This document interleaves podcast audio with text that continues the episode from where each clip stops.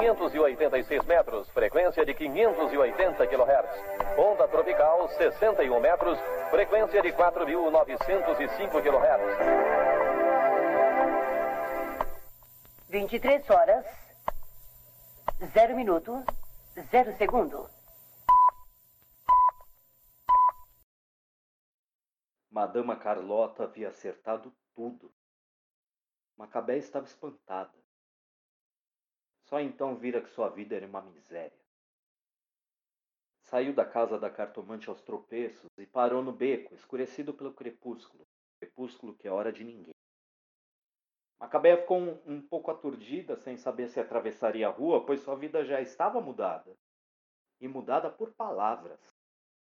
Até para atravessar a rua, ela sentia outra pessoa. Uma pessoa grávida de futuro. Assim como havia sentença de morte, a cartomante lhe decretara a sentença de vida. E então, ao dar o passo de descida da calçada para atravessar a rua, o destino sussurrou, veloz e guloso. É agora, é já, chegou a minha vez. E enorme, como um transatlântico, o Mercedes amarelo pegou-a.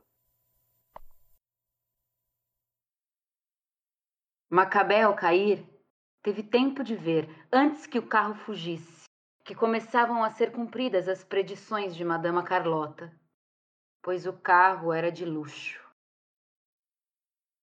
Sua queda não era nada, pensou ela, apenas um empurrão. Batera com a cabeça na quina da calçada e ficara caída, a cara mansamente voltada para a sarjeta. E da cabeça um fio de sangue inesperadamente vermelho e rico. O que queria dizer que, apesar de tudo, ela pertencia a uma resistente raça anã, teimosa, que um dia vai talvez reivindicar o direito ao grito. Hoje, pensou ela, hoje é o primeiro dia de minha vida. Nasci. O destino havia escolhido para ela um beco no escuro e uma sarjeta. Ela sofria? Acho que sim. Como uma galinha de pescoço mal cortado que corre espavorida pingando sangue, só que a galinha foge, como se foge da dor, em cacarejos apavorados. Macabéa lutava muda. Eu vou fazer o possível para que ela não morra. Então, Começou levemente a garoar. Olímpico tinha razão. Macabé só sabia mesmo era chover. Algumas pessoas brotaram no beco, não se sabe de onde, e haviam se agrupado em torno de Macabé sem nada fazer, assim como antes, pessoas nada haviam feito por ela. Só que agora pelo menos a espiavam, o que lhe dava uma existência. Macabea por acaso vai morrer? Como eu posso saber? Nem as pessoas ali presentes sabiam. Enquanto isso, Macabé no chão parecia se tornar cada vez mais uma. Macabea.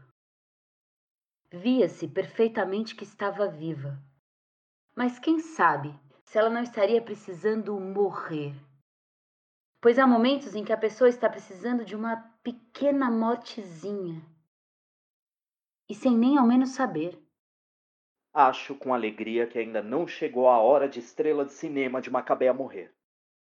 Rezem por ela e que todos interrompam o que estão fazendo para soprar-lhe vida, pois Macabéa, por enquanto, está solta no acaso.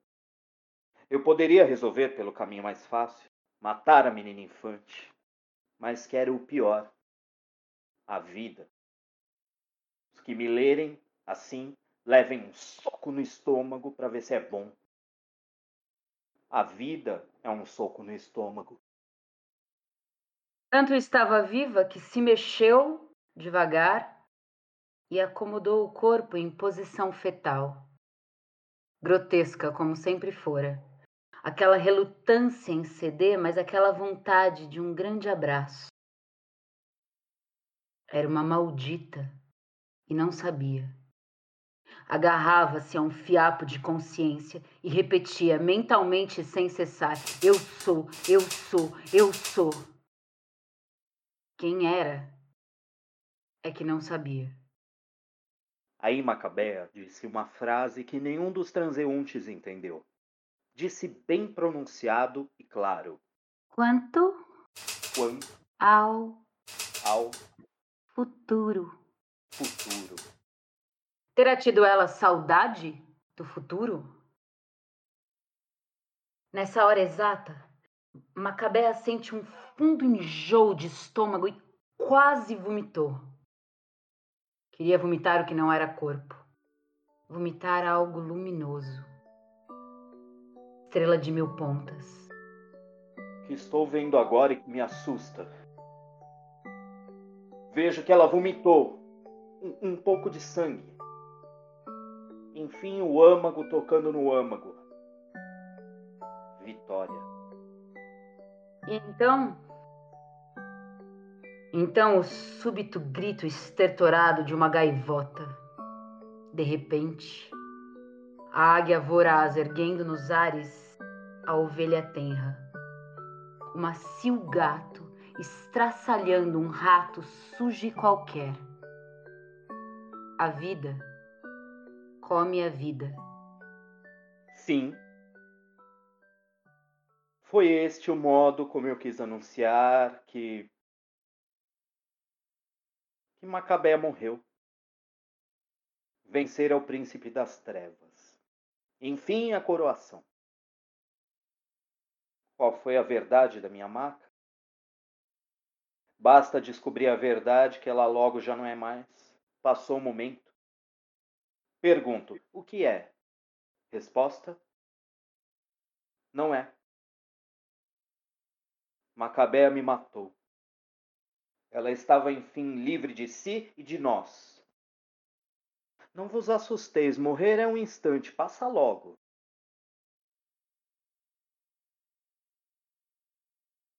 Eu eu sei porque acabo de morrer com a moça. Desculpai-me esta morte.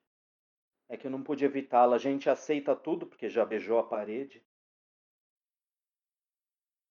O final foi bastante grandiloquente para vossa necessidade. Morrendo, ela virou ar. No fundo, ela não passara de uma caixinha de música, meio desafinada. Eu vos pergunto: qual é o peso da luz?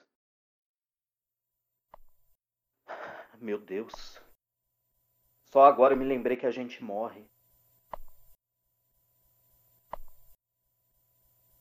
Mas eu também?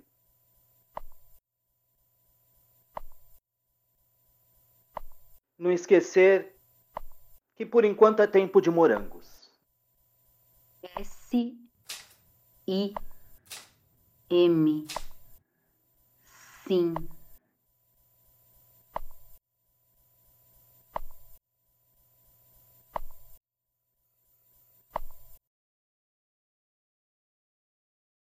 Este é um projeto da Companhia Estrela d'Alva de Teatro, realizado com o apoio do Fundo Municipal de Cultura do município de Santo André.